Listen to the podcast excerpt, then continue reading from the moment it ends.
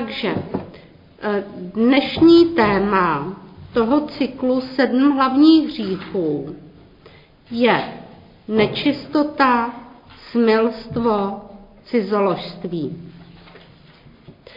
Jako první oddíl z Bible si přečteme z 2. Samuelovi 11. kapitoly, první až pátý verš. Je to čtení o cizoložství Davida a Betšeby. Na přelomu roku, v době, kdy králové táhnou do boje, poslal David Joába a s ním své služebníky i celý Izrael, aby hubili Amonovce a oblehli Rabu. David však zůstal v Jeruzalémě. Jednou k večeru vstal David z lože a procházel se po střeše královského domu. Tu spatřil ze střechy ženu, která se právě omývala.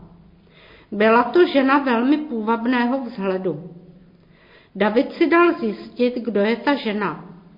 Ptal se, není to Batšeba, dcera Eliamova, manželka chetejce Uriáše? David pak pro ně poslal posly.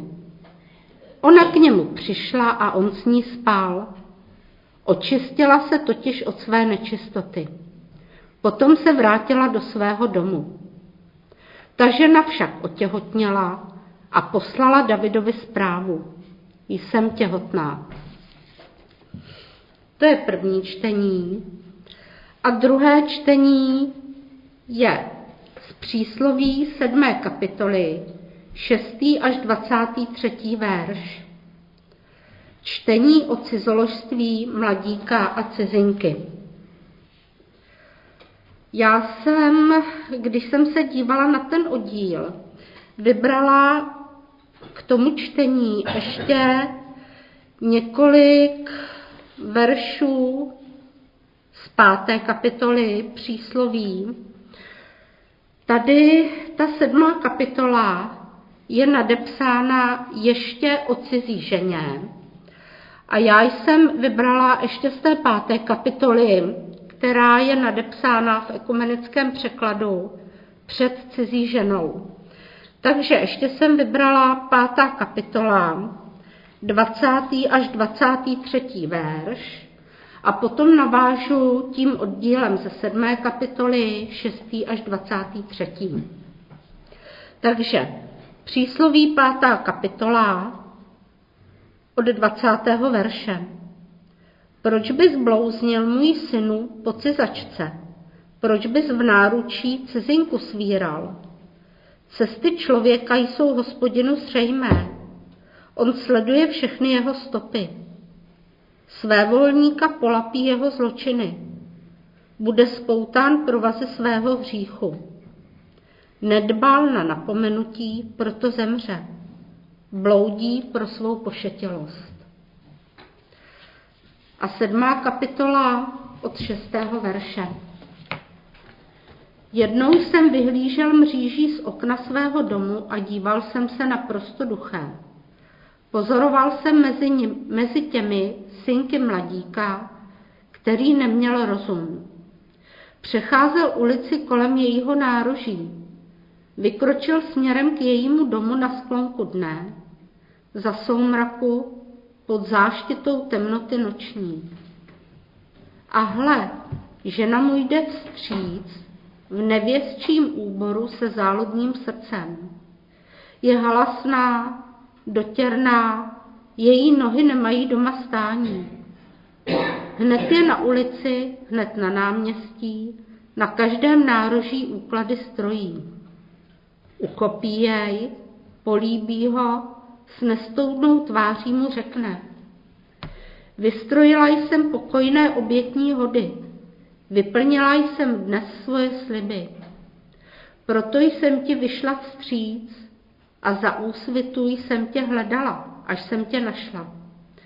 Prostřela jsem na tvé lehátko přehozy, pestrá egyptská prostě radla. Navonila jsem své lůžko mirhou, aloe a skořicí. Pojď, opájejme se laskáním až do jitra Potěšme se milováním. Muž není doma, odešel na dalekou cestu. Váček s penězi vzal sebou. Vrátí se domů až v den úplňku. Naklonila si ho mnohým přemlouváním. Svými úlisnými rty ho svedla. Hned šel za ní jako vůl na porážku. Jako pošetělec v poutech potrestání, než mu šíp rozetne játra. Spěchá do osidla jako ptáče. Neví, že mu jde o život. První Korinským 6, 12 až 20. Všechno je mi dovoleno. Ano, ale ne všechno mi prospívá. Všechno je mi dovoleno. Ano, ale ničím se nedám zotročit. Jídlo je pro žaludek a žaludek pro jídlo. Bůh však jednou učiní konec obojímu. Tělo však není pro smelstvo, nýbrž pro pána a pán pro tělo. Bůh, který vzkřísil pána, vzkřísí svou mocí i nás. Nevíte, že vaše těla jsou údy Kristovými? Mám tedy z údů Kristových učinit údy nevěstky? Rozhodně ne. Což nevíte, že kdo se oddá nevěstce, je s ní jedno tělo? Je přece řečeno, budou ti dva jedno tělo.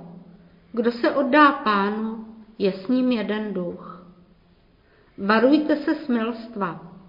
Žádný jiný hřích, kterého by se člověk dopustil, netýká se jeho těla. Kdo se však dopouští smilstva, hřeší proti vlastnímu tělu. Či snad nevíte, že vaše tělo je chrámem Ducha Svatého, který ve vás přebývá a jejž máte od Boha? Nepatříte sami sobě. Bylo za vás zaplaceno výkupné. Proto svým tělem oslavujte Boha. Na tento oddíl se lze dívat dvojím způsobem a obě varianty ze dvou úhlů vystihují realitu. První pohled. Smilstvo je tělesný hřích, týká se především těla člověka, horší jsou hříchy duchovní, jak píše C.S. Lewis. Hříchy těla jsou zlé, ale jsou ze všech nejmenší. Nejšpatnější rozkoše jsou ryze duchovní. Rozkoš z osočování druhých, z šikanování a sekírování, z pomluv a léček, rozkoš z moci a nenávisti. Druhý náhled je v jisté kontradikci. Žádný hřích kromě smilstva, cizoložství či, ta, či takzvané nejistoty se netýká těla člověka. Proto je hřích smilstva tak zlý a činící celého člověka nejen tělo, ale i duši, ničící celého člověka. V Korintu panoval názor některých křesťanů, že smilstvo se netýká duše věřícího, takže se klidně mohli chovat sexuálně jakkoliv. Vůči tomu se apoštol Pavel rázně postavil. Neexistuje nic takového, čemu se říká dualismus. Člověk má nejen svou duši, duší, ale i tělem oslavovat Boha. Vždyť tělo je chrámem Ducha Svatého. Což pak to nevíte?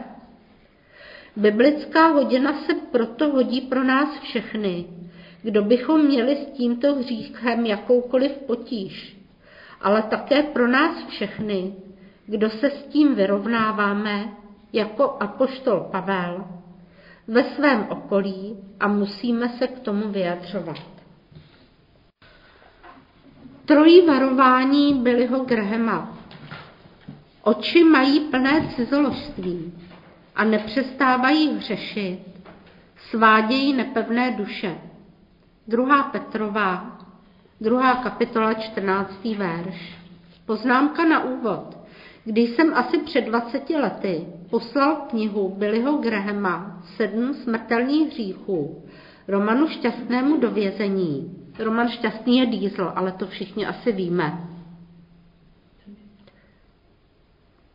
Ten vězeň, který mu slouží Matulíkovi, ten Diesel, Roman Šťastný. Když mu teda bratr kazatel poslal tuto knihu do vězení, aby se poučil, kromě toho, že poděkoval, tak tuto knihu komentoval slovy. Je drtivě pravdivá. Takže první varování. Hřích nečistoty lidi poznamenává. Vtiskne jim pečeť svého vlastnictví. V dobách otroctví se mohla zjistit totožnost otroka podle značky jeho pána. Když se hřích stane pánem člověka, je nevyhnutelné, že ten člověk také musí nést znamení hříchu, který jej zotročil.